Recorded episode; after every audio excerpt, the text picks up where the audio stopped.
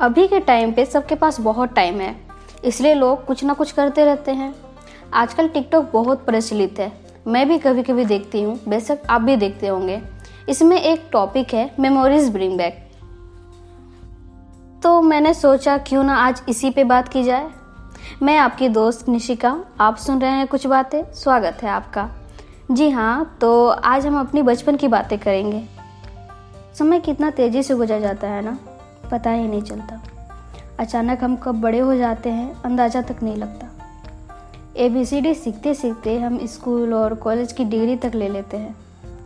फिर करियर और फिर खुद फैमिली की प्लानिंग तक करने लगते हैं, है ना?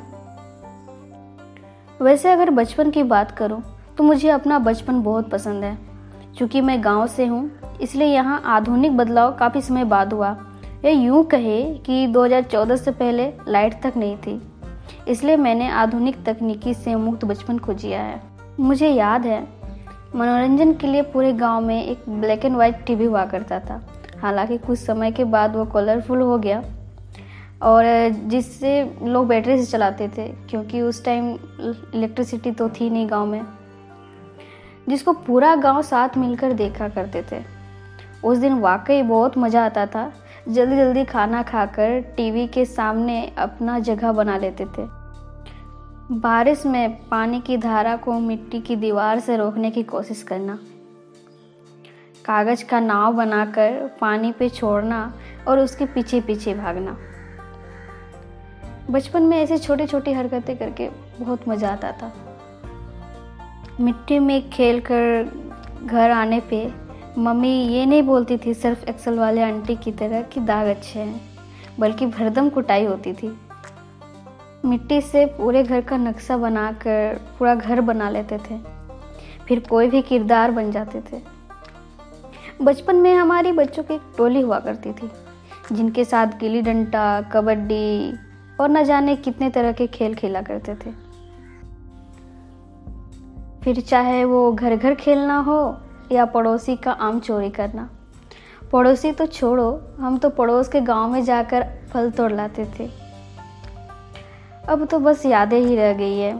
आजकल के बच्चे कहाँ ऐसा करते हैं? मुझे आज भी याद है, और जब भी मैं कोई हॉरर शो या मूवी देखती हूँ तो हमेशा ये यादें मेरी ताज़ा हो जाती है। माँ के साथ प्रत्येक रात को 10 बजे ये हवाएँ देखा करती थी और मोटिन के धुएँ से डर कर फिर धीरे धीरे माँ के पास जाकर चिपक जाती थी।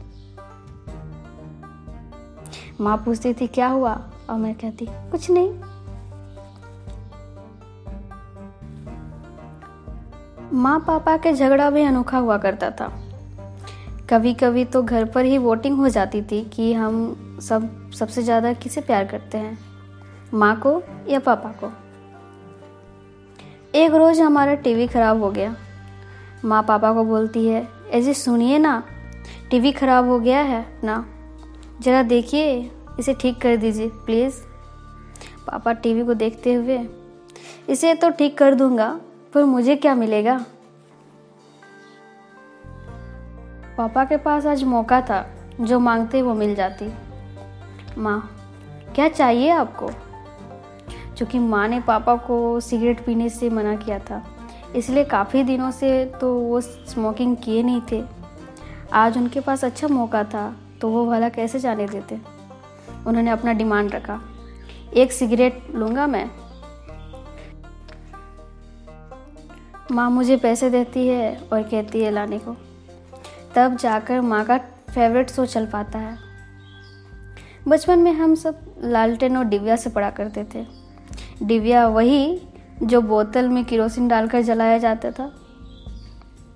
बचपन के सपने भी कितने अजीब होते थे, है ना? जैसे जैसे बड़े होते गए, वो भी बदलते चले गए। और हम सभी के बचपन ऐसी अजीबो गरीब घटनाएँ से या कह सके अजीबो गरीब किस्सों से भरी पड़ी हुई है। चांदनी रात को आँगन में बैठकर माँ से कहानी सुनना और चंदा मामा को एक टक लगातार देखते रहना। शायद इसलिए आज भी जब मौका मिलता है तो चंदा मामा से मिलने रात को छत पे चली जाती हूँ। मुझे आज भी चाँद को एकटक देखना अच्छा लगता है। जो दाग आज मुझे उस पर दिखाई देती है, कल तक मुझे वो झाड़ू वाली दादी अम्मा लगती थी। तारों में अलग अलग तारामंडल को ढूंढना मुझे आज भी अच्छा लगता है। दोस्तों तो ये थी मेरी बचपन की कहानी। आपकी भी अपनी कहानी होगी और मुझे यकीन है, ये बहुत मज़ेदार होगी। पता नहीं, अचानक हम कब बड़े हो जाते हैं और हमसे हमारा बचपन छिन जाता है। आपने भी बचपन में कई सारी गलतियाँ, बचकानी हरकतें की होंगी। और आज आपके पास वक्त है, फिर से उस पल को तराशिए, यकीन मानिए, बहुत आनंद आएगा। अगर फैमिली साथ है तो उनके साथ अपने बचपन की यादें सुनिए। उनसे उनका बचपन जानने का कोशिश कीजिए। इस तरह से एक बार फिर आप अपने बचपन को जी सकते हैं।